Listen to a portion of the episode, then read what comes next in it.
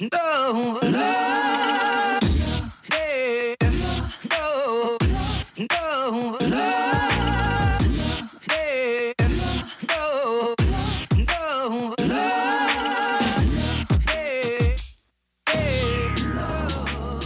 Peacekeepers, welcome back to another episode. I know it has been like three or four weeks since I've published a new episode, and I will tell you in a second, right after our usual message from our sponsor, Eva's Bail Bonds, where their licensed professionals are available 24 7, seven days a week. They work hard to make your experience as fast and convenient as possible.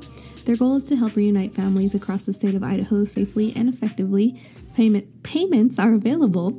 Se habla español. Give them a call and let them help you at 208 312 3660. Again, that is 208 312 3660. And if you are local to Idaho, remember that they have an office in the Twin Falls area, but they are willing to travel for you all across the state of Idaho. So that's pretty cool. If you're ever in any trouble, just remember that phone number 208 312 3660. Give them a call and they will do their best to help you out as best as they can. Also, before I continue with what we are going to be talking about today, remember that we also have a second sponsor now, which is Hollywood Lux Lash, which is a super bougie eyelash eyelash company and literally I say this every single time, but you guys know that I love my eyelashes to be bigger than my face, and if they don't go past my eyebrows, I don't want to talk to them. but literally, these eyelashes are amazing. They're good quality, they are beautiful. They come in packs of threes. They have so many different styles. They are so versatile, and you are literally gonna love them. Styles like Billionaire, Scandal, West Hollywood, Sunset Boulevard, and Prestigious. So, if you want to order yourself a pair of some beautiful, affordable eyelashes, go to HollywoodLuxLash.com. So, guys, it's been a minute, hasn't it? Um, I.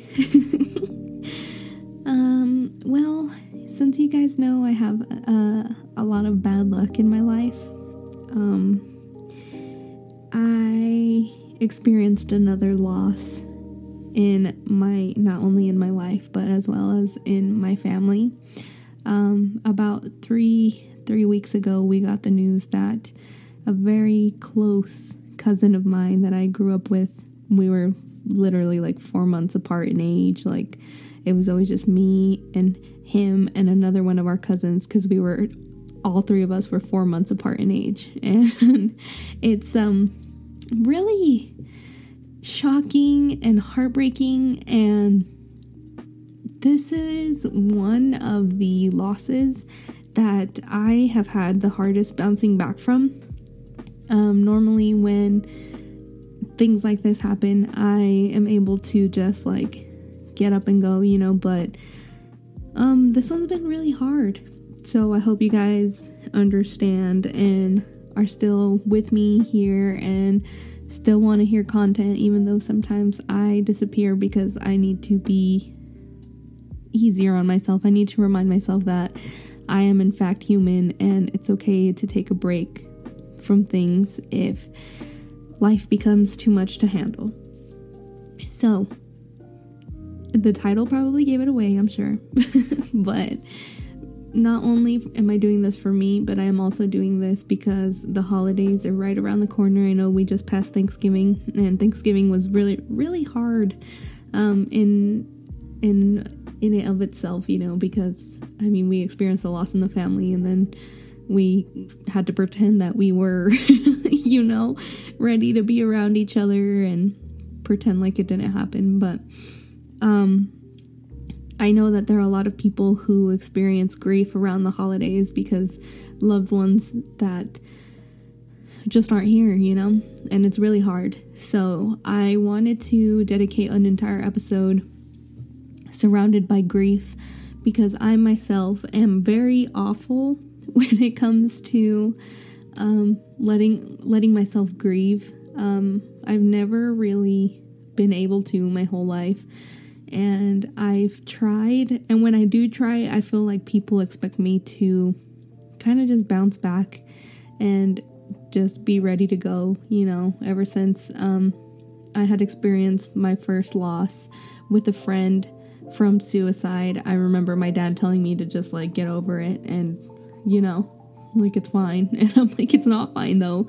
So ever since that moment, I've had a lot of trouble allowing myself to grieve. And I know that there's a lot of other humans in this life that also struggle with grief. And today, while I was like researching and stuff, I found that there are actually 12 steps of grieving instead of the, the normal five.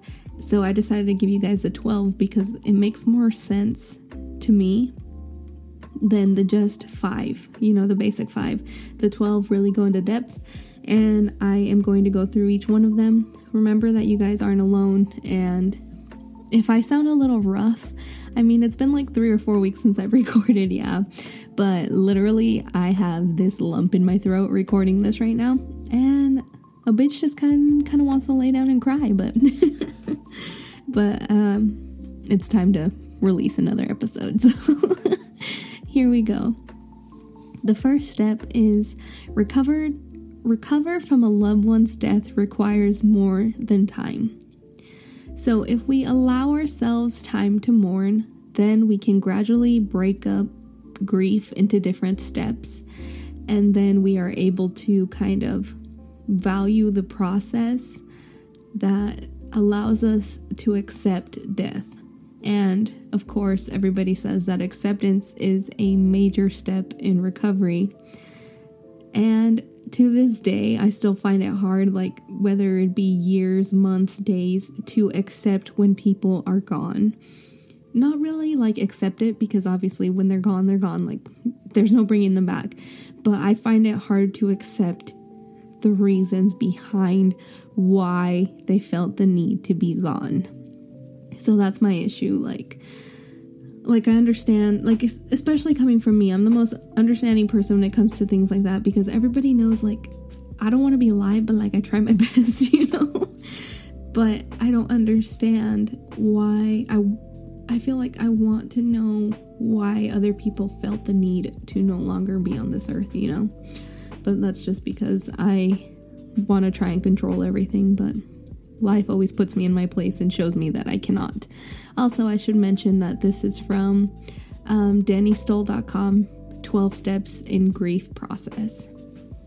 The second one that we need to remember is that grief is universal and that people who grieve are different and people will grieve differently. I know that is literally the same sentence but in different in different forms, but I'm trying to get my point across here. So, grieving follows a pattern, but each griever will experience it differently. So, what that means basically, I'm pretty sure it's self explanatory, but I told myself I'd try to go into depth with these because it's important for me, it's important for you guys, and we both need to really break it down and analyze and accept and absorb it because these times are hard. But the 12 steps of grief don't necessarily mean that you're going to go 1 through 12. Some people are going to go like 3, 2, 12, 11, 9, or some people are going to go 5, 4, 6, 8, 2, 1, all the way to, to 12 or whatever until they finish the 12. And that's okay. If you get angry before you get sad, that's fine. You grieve how you need to grieve, and it's gonna be okay. The next one is that shock initi- initiates us into mourning. We go numb when someone we love dies. We feel stunned in a trance, and this is nature's way of cushion- cushioning us against tragedy. The length and depth of the state varies according to our relationship, the cause of death, whether it was sudden or expected, etc. Shock allows us time to absorb what has happened and to begin to adjust. The guidance of caring people will sustain new grievers. As numbness wears off and acceptance grows, we regain control of the direction of our lives. And I think that I may still be in a numbing state after all this. Like, there are times where I'll just be driving to work or something, and then I'll just start crying. Like, I'll think about it and then I'll start crying, but the rest of the day I'll be fine. And, like, I won't feel a thing. But there are other times where, like, I'll just be sitting there, and then the, like, the sadness just consumes me for a second because then I remember that, like, hey, like, you're not numb over here, sis. Like, you need to feel something. And then I will just get so overwhelmingly sad. I have to laugh because literally I will sit here and cry and so laughing. I know it's an unhealthy coping mechanism but it's literally all I got. Like I I am struggling and I'm not going to lie like your girl is tired. She is sad and um I'm trying my best but uh sometimes everything feels so hopeless and I feel very stuck and confused.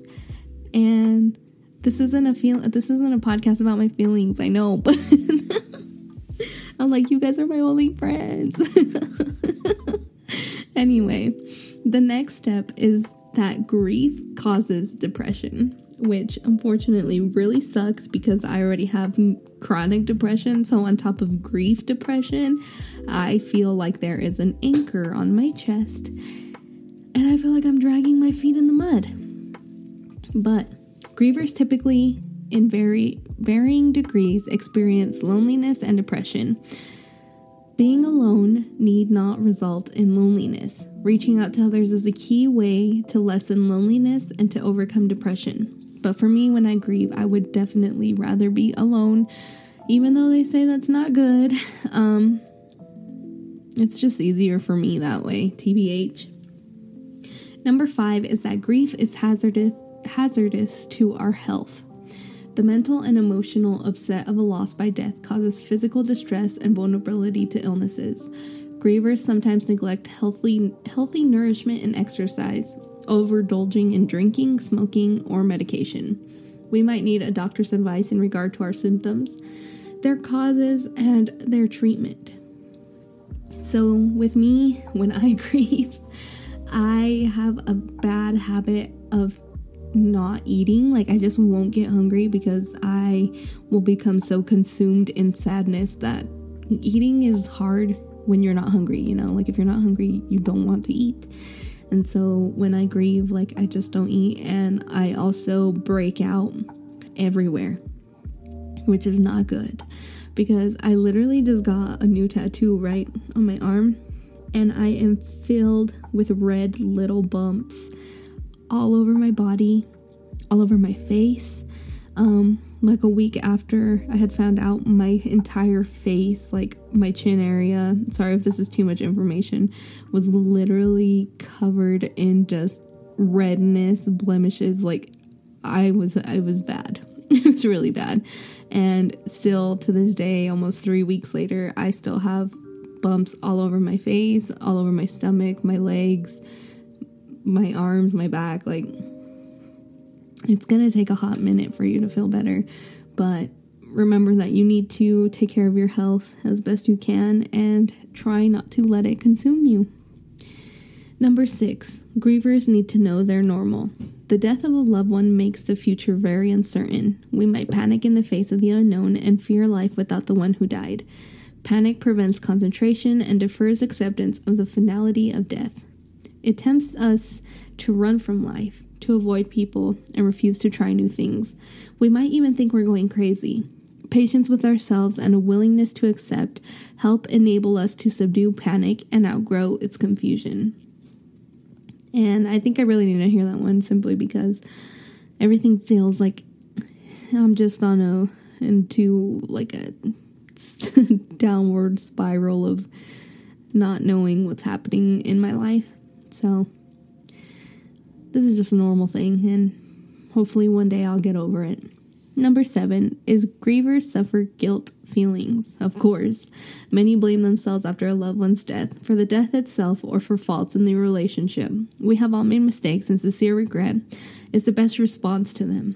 However, self reproach out of proportion to our behavior affects our mental health and impedes our recovery. Close friends or a trusted counselor can aid us in confronting and dealing with guilt feelings, whether justified or exaggerated. And I definitely am suffering feelings of guilt um, simply because I feel like I was not there for him enough like I should have been. Um, I should have checked up on him more. I should have tried to see him more. Um, I had no idea that he was at a point where he felt the same way I did, like consumed in sadness and stuff. Uh, so there is definitely an overwhelming amount of guilt. Number eight, grief makes people angry. People in grief naturally ask why. Why him? Why me? Why now? Why like this? Most of these questions have no answers. Frustration French here we go with the bad talking. Frustration then causes us to feel resentment and anger. We want somebody to blame God, doctors, clergy, ourselves, even the one who died. If we can accept the lack of answers to why, we might begin to ask instead, what can we do now to grow through what has happened? Then we have to start to move beyond anger and towards hope. And my first reaction when I heard this, I wasn't angry at him, but I was angry as to why it had to be him. He was just, he was a beautiful human, and it just pissed me off so bad that out of all people, it had to be him, you know? So yes, I was angry for the like the first 3 days maybe. But I mean, what else can we do? You know, if he's gone, me being mad, me being sad, me being angry, upset, anything will not bring him back. So, you know.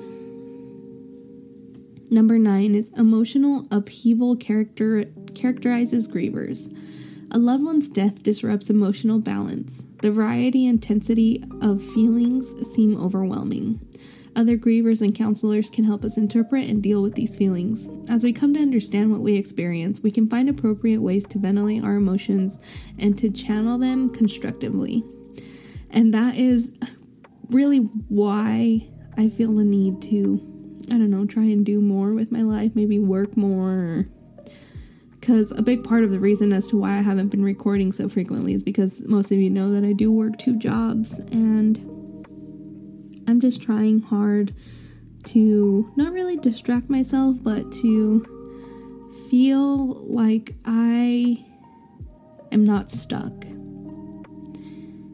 Number 10. Grievers often lack direction and purpose. Welcome to the club. uh, it's so hard to explain because, on top of grief making you lack direction and purpose, I already in my life, outside of grief, outside of bad things happening, outside of everything else, already feel like I lack direction and a purpose. So, having grief to pile that on me is so fucking overwhelming. Like, I can't even explain it. At times in the grieving process, a kind of drifting occurs. Mourners find familiar, familiar and necess- necessary activities difficult. We prefer to daydream about what was or fantasize about what might have been. If we can foster gratitude for the past and begin to assess our potential for the future, this will prove a passing phase, not a permanent state. And that is definitely what I'm striving towards so that I can stop having this damn lump in my throat every time I talk about this. the womb Not the womb. The wound is still very fresh, and um, I feel. I don't know. I feel bad because I'm like, it's been three weeks already. Like, you should be fine. But I know that grieving has no time limit, and there's no. I know I'm going to be sad about this forever. Like, but I still feel like I owe the people around me um, myself before this happened, you know, the, my version of myself before all of this happened. And I know that I'm supposed to be like allowing myself to grieve because that's literally what this whole podcast is about. But I also feel like I have a responsibility to everyone else to be fine, you know. Number 11 is healing brings hope to grievers. I fucking hope so. it takes time and effort, but gradually hopes dawn for be re be what is that? B E R E A V E D people. we learn to express emotions without embarrassment or apology. We cherish memories, bittersweet though they are. We begin to feel concern for and show interest in others. We make decisions and assume responsibility for ourselves. The example of the recovered grievers help us discover and develop our own potential, which is the kind of hope I am definitely searching for and I am hoping will eventually come soon. 12. Survivors reaffirm themselves and choose life. Eventually, grievers recognize and embrace the healing truth. Grief has changed me, but not destroyed me. Ooh, that was heavy. That was hard not to cry. Okay. I've discovered new things about myself. I can build on strengths developed through adversity. I'm no longer my old self, but I'm still me.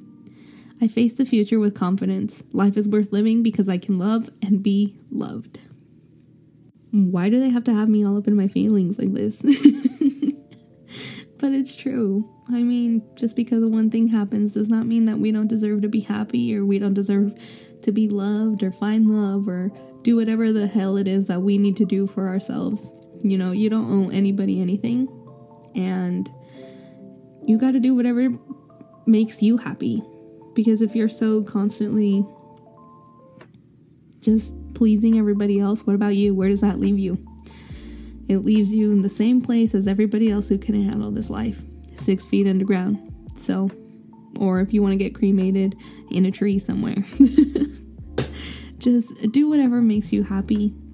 And I know a lot of those decisions to make yourself happy will hurt others in the end. Just do what you gotta do for you. You don't owe anybody a damn thing in this life, even if they think you do. But I just, I don't know, you guys. I'm just trying my best over here. um, also, I wanted to talk about kind of some physical effects that grief can have on you, despite uh, me already talking about me breaking out.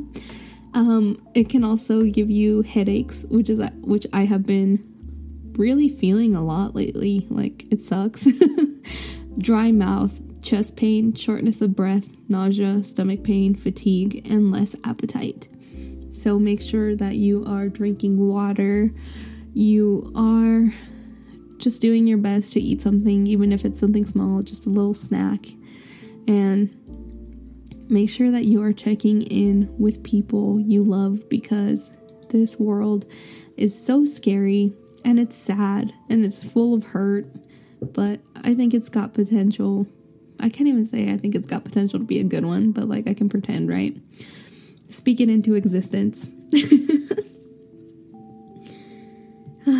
you guys, I'm so sorry for being gone. Well, no, I shouldn't even apologize because people have been saying that I say sorry too much, so I.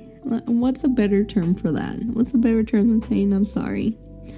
Uh. I hope you all didn't miss me too much. How about that?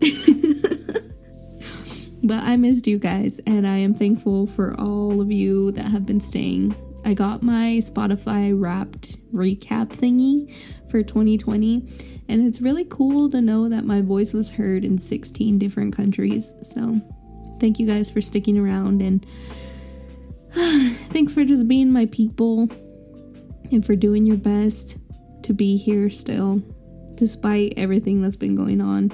I hope that you guys are being safe and that you are wearing your masks. Remember to stay peaceful, stay passionate, take care of yourself. Make sure that you stay home. If you don't have to go out, then don't go out. And if you do have to go out, wear your masks. Watch your children. It's getting scary out here with all the nonsense that's been going on. And drink water. Stay hydrated check on your loved ones. Tell your mom you love her. or or tell your dad you love him, your grandma, your grandpa, some aunts, some uncles. Make sure that you are taking time for yourself. Give yourself a face mask, dye your hair. I don't know, give yourself an hour to get on TikTok and watch all those dumb TikTok videos. but remember, we're on all the social medias Twitter, Instagram, Patreon at Passions or Peace Podcast. You can send me a Gmail or a request at Passions or Peace Podcast. Thank you to our sponsors. And as always, most importantly, thank you guys for coming back and listening despite all the breaks, all the nonsense, and all the trauma that's been happening in my life. I appreciate you guys. Remember to stay peaceful, stay passionate. I love you, and I will see you in the next one. Bye.